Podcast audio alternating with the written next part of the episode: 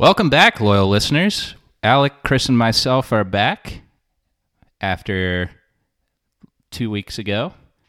We're looking for to continue this episode coming out once every two weeks before preseason starts. And this week, if you guys listened all through to the end of the podcast from last week, we just teased a bit about what we're talking about this week, which will be looking at John Harbaugh and some of the changes that the Ravens are making under Eric DeCosta this year. We'll also talk about the punter situation based off that article from listener Nick. Uh, we'll go ahead and kind of discuss our thoughts on that. And also, the Ravens made some news with hiring some analytics individuals for the upcoming season, one of which Alec knows quite well. Oh, I, I, I don't know anything about them.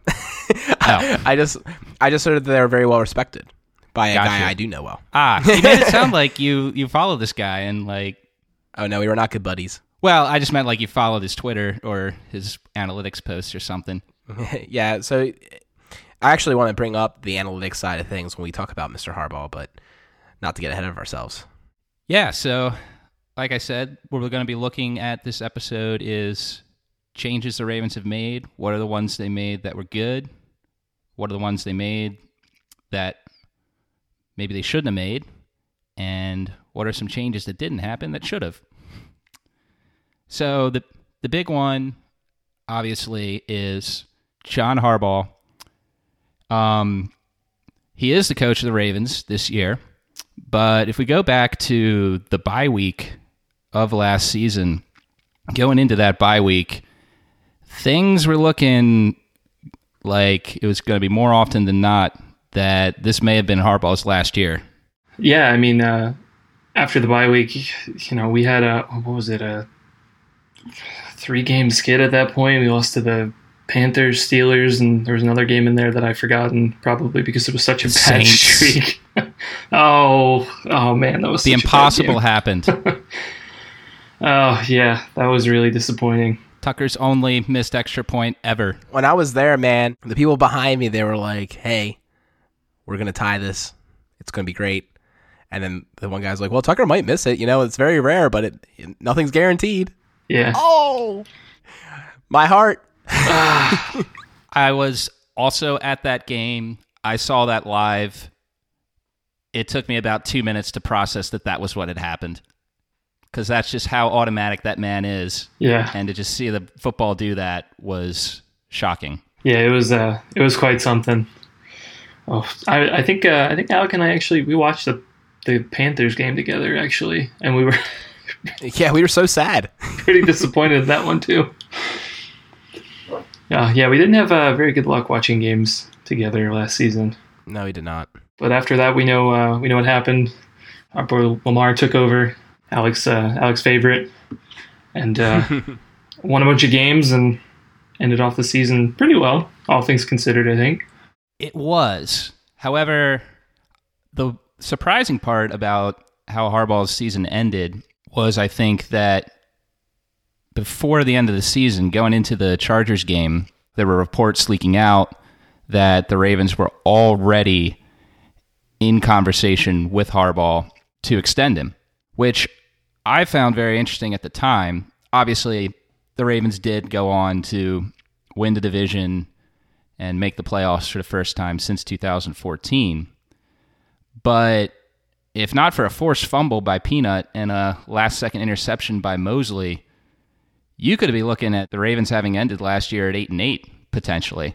And then in that case, would we the Ravens really have wanted to bring back Harbaugh after yet another late season collapse? Yeah, I mean, I, I definitely think you saw something there with the transition of just kind of rebuilding the offense around Lamar's strengths. Like that was a definite pro in my book.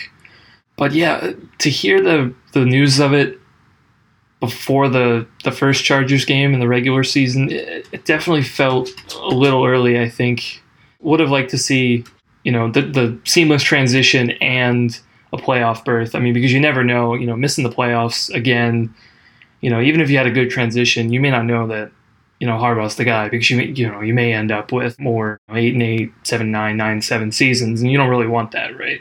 The Ravens started out under Harbaugh, as we'll talk about, kind of the pros and cons to keeping Harbaugh with the Ravens. Obviously, anyone listening to this podcast knows that Harbaugh's career with the Ravens, first five seasons, nothing but success. Ravens make the playoffs each year under Harbaugh, win at least one game in the postseason, win the Super Bowl. And then after that, the Ravens have been kind of mediocre. And would a change in coach have really helped that if the Ravens haven't turned the page? I mean, we'll find out this year, but sometimes a coaching change can help, and other times not really the case. But I think this is a huge year, and candidly, I think Harbaugh was due this year. I think he needs this year to prove that he is the coach for years to come. And I don't think it would have been fair for him to get kicked out last season. Now, I guess in a world where Lamar never starts, Flacco's playing, we miss the playoffs again, that's a different scenario. Right. I think then you could have said something like that because you're going to go into Lamar time anyways, start fresh, a whole new staff. But I'm actually really happy how it all played out because I don't think we should be divorcing ourselves from John Harbaugh. I don't think we actually would see a net improvement. Sometimes people want change for the sake of change. And I honestly think the head coach, it's interesting, right? The head coach doesn't really matter nearly as much as the coordinators, the position coaches, the people coming with the schemes. I don't. I mean, I'm not there in the meetings to see like how much John is contributing to the schemes against mm-hmm. these uh, other teams. But in reality, they're kind of supposed to just oversee the whole operation and make sure that we're trending in the right direction. Which I think goes to one of those cons that we were talking about later on, maybe of he's really loyal to his guys. That's a good thing and a bad thing. Like we were saying, it's really interesting that Marty Mornhinweg's not coming back after the extension. We kind of thought maybe that extension was a sign of the regime completely staying. Instead, we're getting Greg Roman to offensive coordinator, which I'm actually really excited about. I'm I'm done with Marty Ball. I've been done with Marty Ball for quite some time, but um, this is really interesting, and I think it's a cool question do you think that DeCosta or Bisciotti made that a condition of this continued Harbaugh experience? I think probably not, because I know they don't want to tell him how to coach, but you never know. Yeah, I mean, if I'm not mistaken, though, didn't the Ravens offer Marty Mornhinweg a position to return? He just wouldn't be the offensive coordinator. That's right. Yes, they promoted Greg Roman. I forget what position they offered Marty, but obviously quarterbacks coach, maybe. Maybe, yeah. But I don't think anyone blames Mornhinweg for stepping down um, after demotion. But yeah, I mean, there's a lot of talk last year that Greg Roman was more influential in designing the game plans and the play calling once Lamar took over. It was obviously night and day with the rushing attack once Lamar got in there. And there's a lot of factors in that are involved in that, but first and foremost was the change in offensive strategy. But yeah, I do agree with you, Alec. I don't think that I think DeCosta and Bisciotti do trust Harbaugh enough to let him make that call. Although I'm sure they may have lobbied for it. yeah, no, I want to go back for a second though. One thing you brought up, Alec, about how you know the head coach doesn't have to be the one kind of calling up all the you know offensive defensive plays right i mean you kind of leave that to the the coordinators to kind of figure out the x's o's what you're going to do on game day i think that's actually pretty important and it's a good sign for the ravens that we have a coach who's like that because i feel like more often than not the coaches who are you know come from really you know being really good coordinators don't always turn out to be really good head coaches.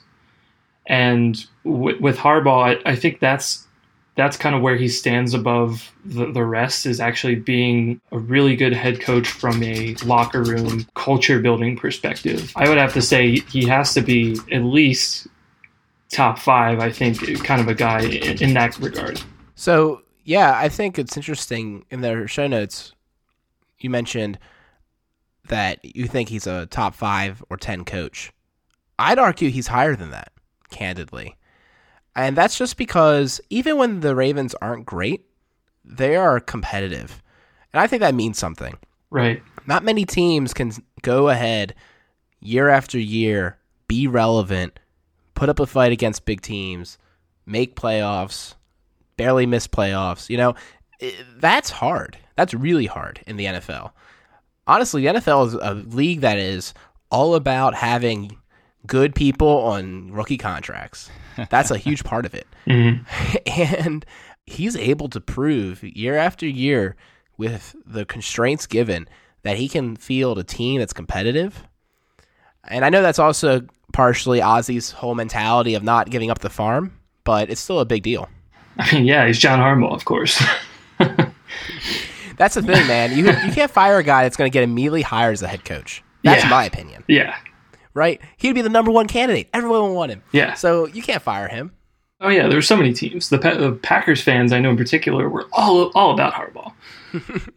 you, you definitely can't fire that guy. I mean, you can't, especially knowing who else is on the market.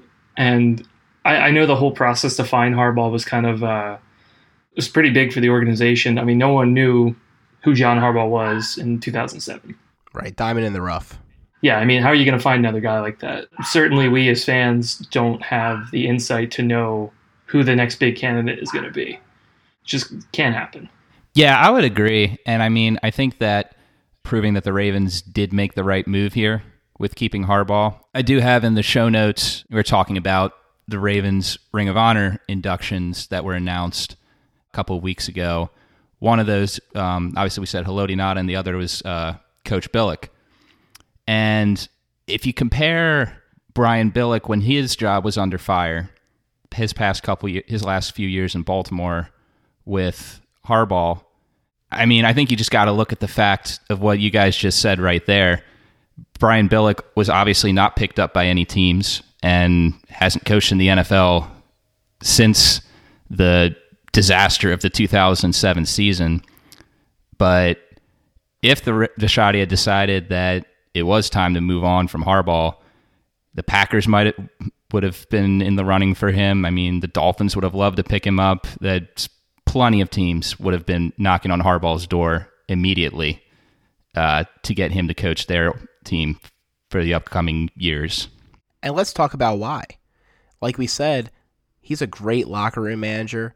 You don't hear any of the rumors that you hear out of like Steelers Nation, for instance. It seems like a very cohesive locker room. I'm wondering if that has to do with the faith that he brings in. I know that he's a really big believer in everybody on the team having some sort of uh, religious creed. I don't know, but he's able to create this environment, this very definition of a team environment where everyone is with one another, very little, almost none, honestly, backstabbing or talking down about a player.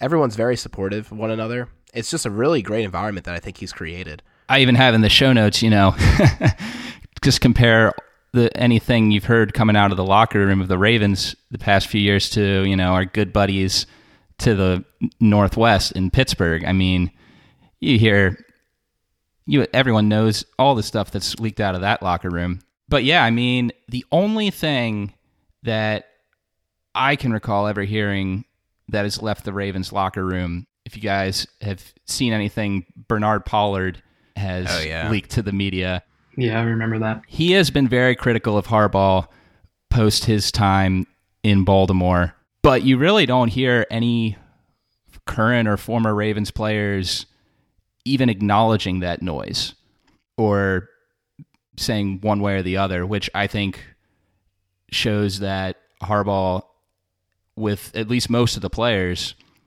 has instilled enough of a culture for them to realize that whatever was being spoken there doesn't really matter. you know, they still have that bond and they're still following Harbaugh's plan. Yeah, and I mean, how, how do you take a guy like that away and move on to, to someone else? I mean, I feel like that would have been a sign from the organization to be like, well, we're hitting the reset button on a on a couple of years because you know that if you have such a tight locker room, and a bunch of guys who are all committed into buying into the system. You rip that out, you put someone in their place. It's going to take more than a year, I think, to really commit to that loyalty. Right. I mean, you're going to have a lot of guys going to be like, oh, you know, I wish we were still playing for Coach Harbaugh. And like, I, I don't think the Ravens would have, would have wanted to go through something like that. Yeah, agree.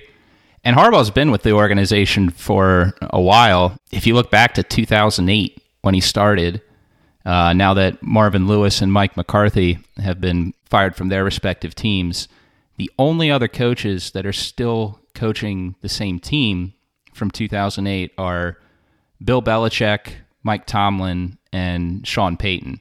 And I mean, that's a pretty good group to be in. You've got all three of those guys are Super Bowl coaches, usually have their team in the postseason discussion.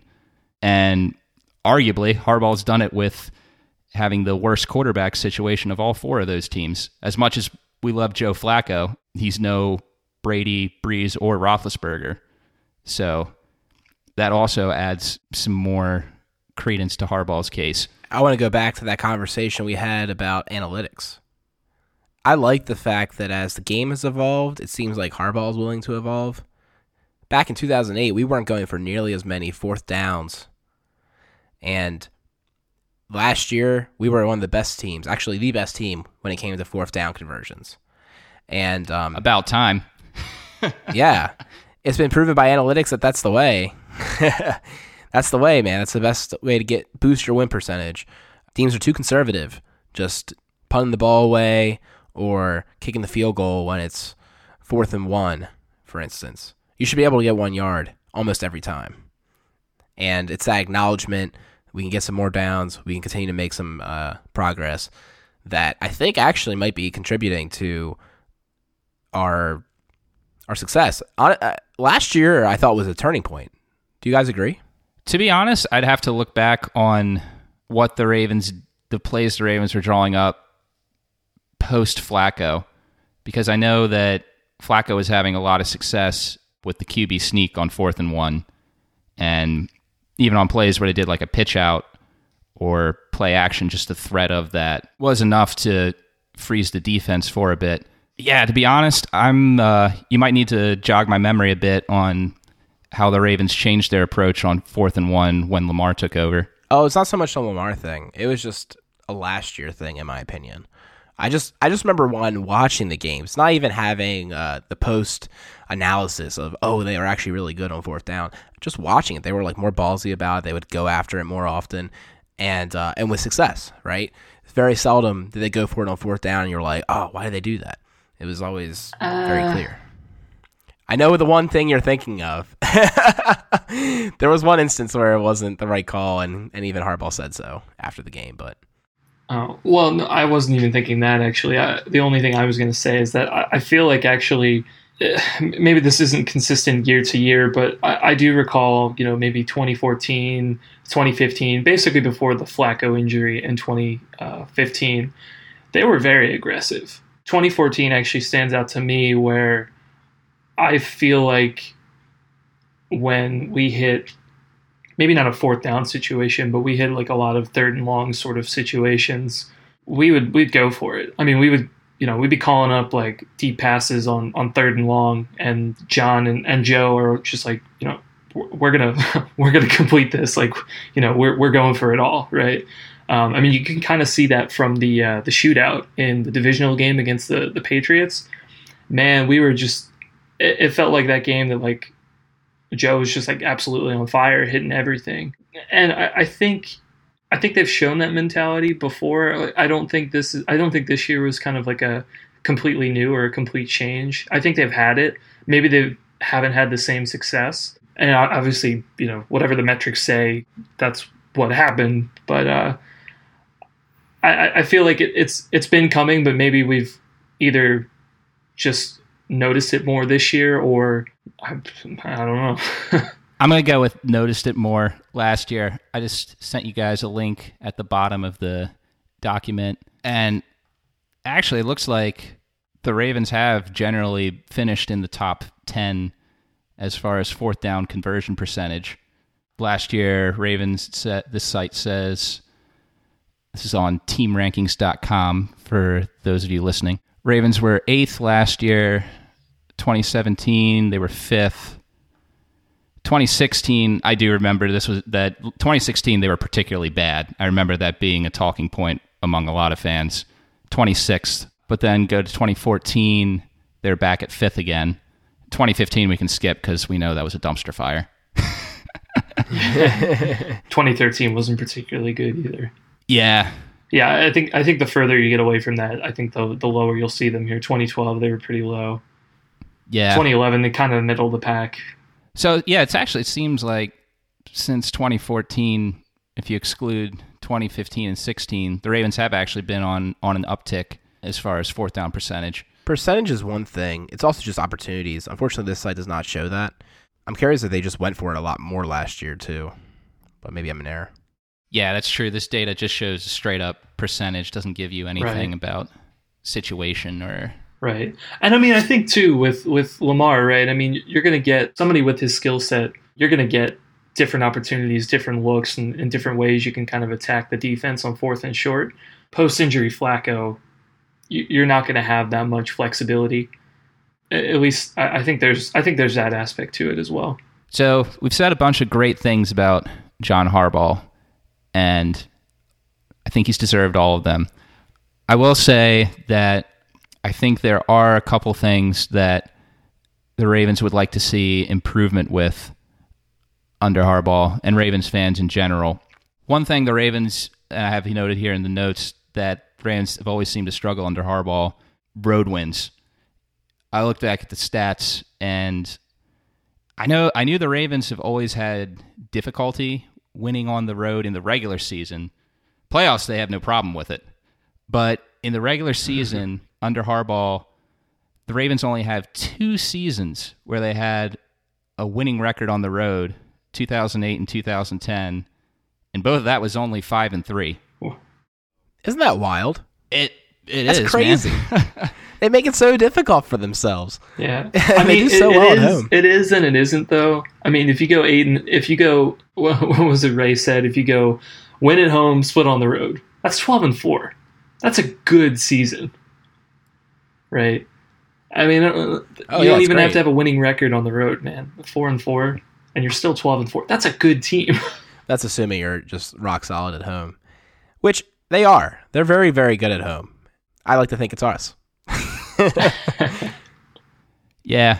Interestingly, I'm looking at the home and away splits for teams last year on ESPN.com. Patriots took that exact road that you just said there, Chris. They perfect at home, three and five away. but yeah, you're only, you're not seeing too many teams with a winning much better than five and three away. The Chargers were seven and one. I mean, basically every one of their games is an away game anyway. yeah, yeah. New Orleans, surprisingly, a dome team, seven and one last year. Rams six and two. But yeah, I mean that's just looking at last year. But winning records on the road, even for the quote unquote elite teams, can be hard to come by. So we'd love to see Harbaugh improve on that, but also part of that is just the nature of the game. So one thing I wanted to bring up, I think it's been getting better, but man, I remember for years talking about the horrible clock management of John Harbaugh. Yes. Oh my goodness. You'd be yelling from home, time out, time out, or like, hurry, you know, spike it, do something, Rush to the line, do man. something.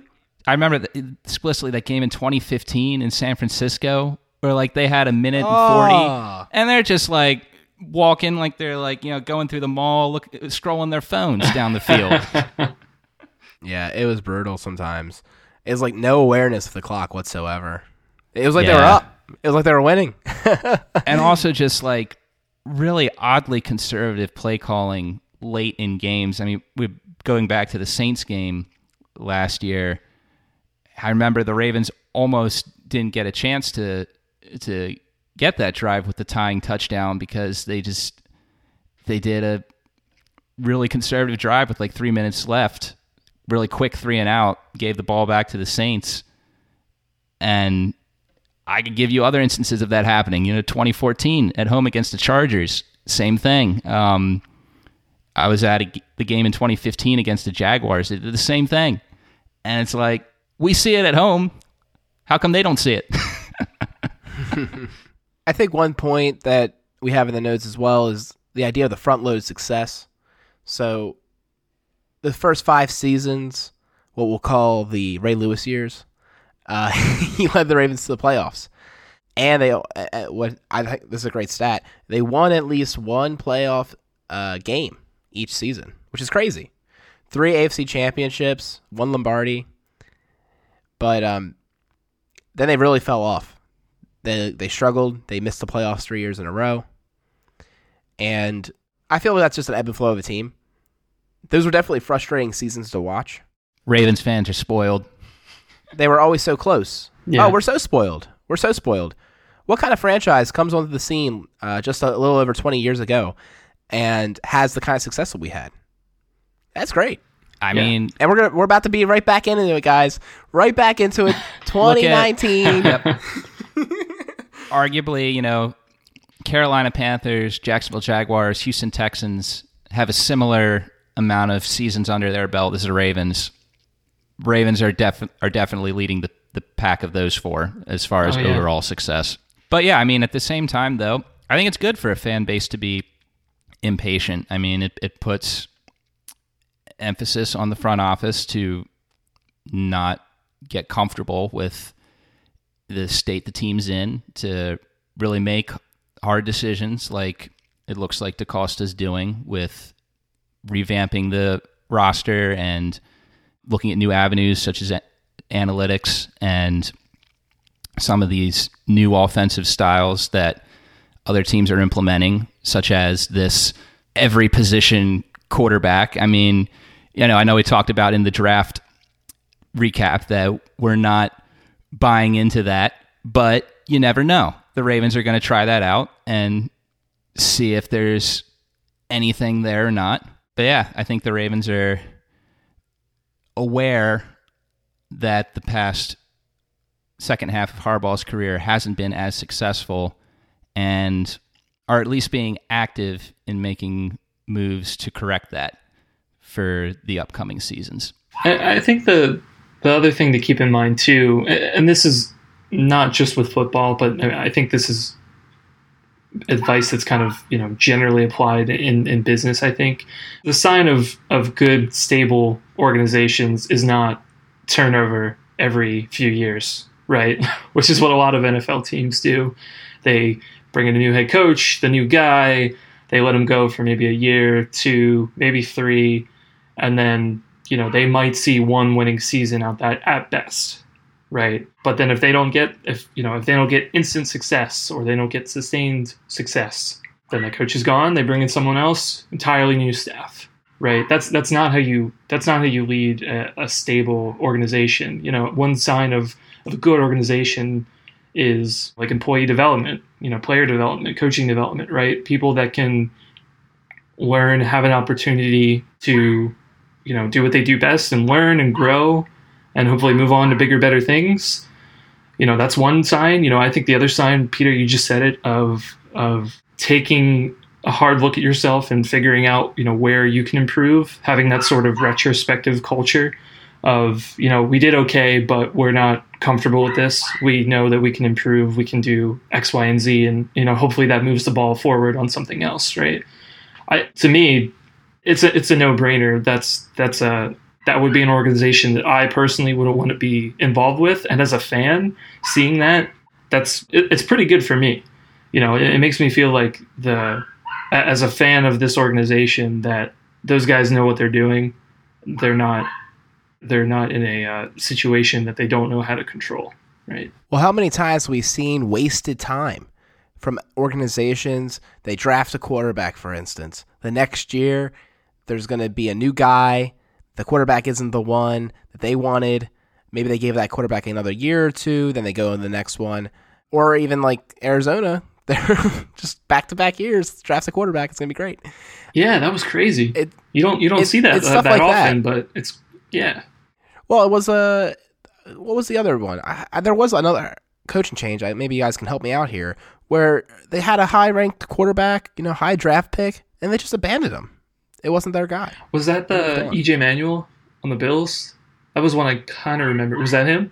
They gave yeah, they gave him a few years. But I mean, Cleveland also they moved on from DeShone Kizer Well, in a they're just- hot second. Yeah, traded him after Yeah. a year. You know, uh, Weeden got maybe a year or two. I mean, that was a Well, that was a crazy draft pick, a regardless. But- So I forget who dug up these stats, but they're too good to now talk about the best teams, our record against the best teams. Yeah, so I painstakingly did this by hand because this was apparently too narrow of a stat to really dig up. But yeah, it's another thing to talk about. I'll preface this stat with this is a bit of an interesting anomaly. So the Ravens under Harbaugh, his record in the postseason when you're playing the best teams is 10 and 6, which is even more impressive when you consider the fact that only three games, uh, only three games that Harbaugh has coached the Ravens in the postseason have been at M&T Bank Stadium. The other 13 have been on the road, where the Ravens are eight and five. Very, very impressive postseason record. yeah, especially given the stats we just brought out about our road record in the regular season. Correct. Yeah. But it's not just the road record. This is I know this is something going back to last year. I was I was just getting a little impatient with the Ravens at times because I couldn't remember the last time that the Ravens had a victory against a team that wasn't Pittsburgh where you were just like, yeah, that was a really good win against a really top quality team. And if you look at so the Ravens post Super Bowl against teams that made the postseason that same year, there's some room for improvement. 2013, they were one and four. 2014, two and four. 2015, two and six. 2016, two and four. 2017, I had to double check this, but they didn't beat any teams that qualified for the postseason. And then last year, they were one and two. But what I found surprising when looking at these numbers was was prior to winning the Super Bowl, the numbers under Harbaugh are pretty similar as well. 2008 they were 2 and 5, 2009 1 and 6, 2010 2 and 4. 2011, the year of the lost Super Bowl is an anomaly. They were 6 and 0 against teams that made the postseason that year. Wow. Uh, just just stumbled against teams like the uh, Matt Hasselbeck led Tennessee Titans and Tarvaris Jackson Seahawks. All right. And then even 2012, two and four against playoff teams in the regular season, which again is a very bizarre stat with how competitive the Ravens are once they get into the postseason. Even the even the games they lose, they're close games. Like last last year, you can argue that the Chargers let up or not. It still stands the fact that they mounted a comeback and they had a chance at the end there to win that game. But yeah, we're we're talking about also things that the Ravens, you know, front office Harbaugh are looking at that the Ravens can improve on. It would be really interesting to know what they're looking at is what what's going on in those games that are causing the Ravens to kind of underperform of what they're capable of. I mean, I guess it's just hard to beat playoff teams. you know, it's it's one of those things where you'd be surprised if they were better than 50-50. The good teams are good, and unless you're particularly great, you're going to have some trouble. But I will say we notice this as fans, right? Like we've talked about this before. This isn't the first time we've discussed the fact that it seemed like the Ravens weren't beating the good teams. We'd always compete, but we weren't beating them. And I don't. We didn't do this painstaking labor for all the teams in the NFL. I imagine it's not too dissimilar. But I bet you there are some teams that are a little bit more consistent against the top teams. Yeah, I'd be like I said, I was disappointed that I couldn't Google well enough to find someone who's already looked this up because I'd love to compare these numbers to what New England and and Pittsburgh what are their records in under the same category. But we just have the Ravens right here.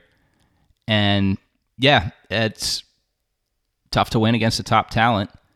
But I think when it comes to the Ravens and, and this, if you look at the past couple years and you think about some of these games against the top teams, you think about last year's game against Kansas City, where mm. Mahomes mm. needed that miracle, stupendous play to get the Chiefs into an easy touchdown. and then 2016 against the Steelers, where Antonio Brown just had a tiny bit more left in the tank than Mosley and Weddle to push himself into the end zone. I mean, it just comes down to, I think, just finishing those games a lot of times. And at that point, it's it's really a toss up. It's just down to clock management, like Alec was talking about earlier, how how the coaches are conditioning the players, and sometimes just luck. Sometimes the teams are just too evenly matched. For what it's worth, I mean, I would rather have this problem of struggling against some of the better teams, you know, and, and you know, although it may not be good at the time, losing in sort of a heartbreak fashion than doing sort of the classic Steelers uh, fault, which is losing to poor teams in bad situations. Right. That is true. Although it is always fun when that happens. Right. I think one thing I wanted to dig into before we end this topic is this whole idea of now that Billick is getting inducted into the Ring of Honor, he had a tough last three seasons as well. And kind of just chatting about his last seasons versus Harbaugh's last three seasons. What what do we think was the difference that kind of led to Harbaugh getting to stick around and Billick being told uh, sayonara? One thing that comes to mind to me is something brought up earlier locker room culture. I remember exactly around that time, mm-hmm. 2007, multiple reports had leaked that of players kind of quitting on Billick. Just he'd lost control of the locker room, which was a result of him giving the veteran players too much leeway to kind of police themselves in their own way. And he made the defense the the focal point. They were the the kings, and everyone knew it. Yes, which I, I heard Harbaugh fought really hard against at the beginning, and it, it was not easy. He did. I don't have any of my any sources up to confirm this, but I have read some articles about Harbaugh's start with the Ravens, and from what I remember, everyone on the team had to prove themselves to him. And that included the the big deal vets like Ray Lewis, Ed Reed, Todd Heap. Harbaugh apparently went up to players and said, like, I've heard great things about you. I got to see it. You got to prove to me who you are. And kind of a different effort than what was reported with Billick, where, you know, he's just letting the veterans police themselves, which didn't go as well in two of those years. right. I, I, think actually, if you uh, if you listen to the uh, Man of the Crowd podcast from from the, the Ravens, yeah, th- yep. that was the they had a really good. I think it was a two part episode where they went into all that backstory. Definitely uh, a great great podcast, but I'm I'm sure most Ravens fans have probably already heard it. But if you haven't, go check it out. Do we want to move on to uh, to Mr. Koch? Yeah. So I think another interesting subtopic that's come out of this discussion is, you know, we've we looked at Harbaugh. We've kind of looked at reasons why the it's a good idea for the Ravens to keep, to give him a few more seasons because of the track record that he has, and it's kind of ties into the article we teased last week about looking at Sam Koch and whether or not it's time for the Ravens to move on from him is kind of this discussion of when do you know with players, with coaches, front office people in an NFL organization of when it's just a smart time to move on. And this article gives a couple interesting stats to look at that kind of show that Koch is slowing down a bit and it might be a good time for the Ravens to consider a replacement, which they already have on the, in their uh, practices right now in Kaare Vedvik, this is probably going to seem really obvious, but I hadn't realized that Koch is quite as old as he is. I mean, I know he's been on the team forever, but I didn't realize that he was 37. Man. yeah, I actually had a similar gut feeling. I was like, I know, yeah, exactly. Like you said, he's been around for almost as long as I can remember. But he is, yeah, 37. That's crazy. I guess when you're just sitting back there holding kicks and pun things away, you can have a very good longevity. And gotta give a shout out to the man for that brilliant Super Bowl scramble. What a guy. Our hero. Oh man, the true MVP. Great play. Great play. When they Heads did it, play. I was so proud. So proud. Very smart. But so I, I gave this some thought because I'm all about value and earned value and understanding when you're paying $3 million for a guy, like what are you getting out of it? And as we've discussed, Sam Koch has revolutionized the game of punting. He has, what, 18 punts in his back pocket? I'll have to pull that video for the show notes. But Great, great video somewhere in NFL.com's archives for anyone listening. Sam Koch describing different types of of trick punts he has up his sleeve. It's not all just just drop kicks. They they put a lot of thought into this. Very interesting video. But everyone in the league is doing that now. Um, I was actually reading the Athletic this morning, and there's a big focus now that your punt returner just needs to make good decisions, catch the ball, not cause problems, because these punters are getting really good at having basically unreturnable kicks. So, as discussed, Koch is holding about a three million dollar figure against our cap, and my my take is you don't you get rid of Koch, you get three million dollars back. What can you do with the three million dollars? You're not going to sign that inside linebacker that's going to save the game. You're not going to be getting the game breaking wide receiver. The only thing you can really be doing is maybe upgrading a few guys or being a little bit more competitive in free agency talks with a guy. Is that worth getting rid of the cohesion of the Wolfpack? Is that worth this flyer on Vedvik? Ah, I don't know. Yeah, it's especially hard to consider that too, because you know I, I can see making this decision at the end of training camp, at the end of preseason, where you see you have a little bit more tape on Vedvik and you see what it can do. You see what it can do in more game situations. Um, that makes sense, but you can't use the that three million dollars at that point, right? Bec- because you know that the only people available are going to be camp cuts. And you know, like you said, Alec, are you really going to find those game-changing players at that time? If you're if you're really good, you know, if you're a really good team, you know, you might be able to find one or two of them. But it's it's really really hard. You, it would be a lot better to have that money beginning of free agency when three million could be the difference between landing a blue chip player or, or you know or, or not, right?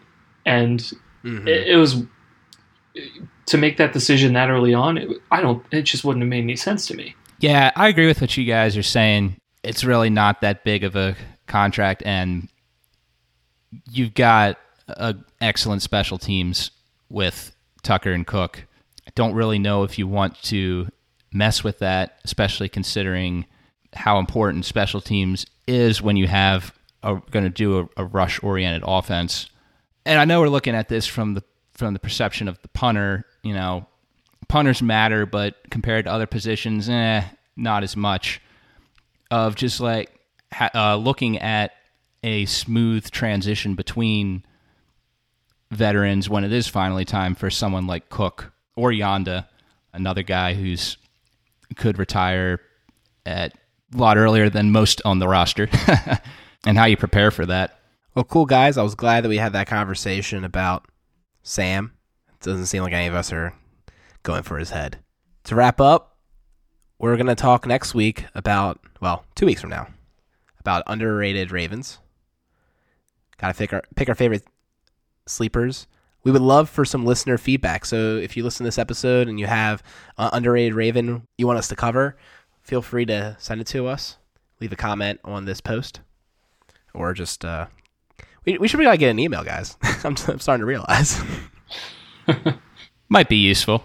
How about email feedback at ravensrecap.com? We'll make that an email. All right. Sounds good to me. We uh, do we have any kind of like uh, bazinga closer? This is this is usually your your, your thing, Peter. Caw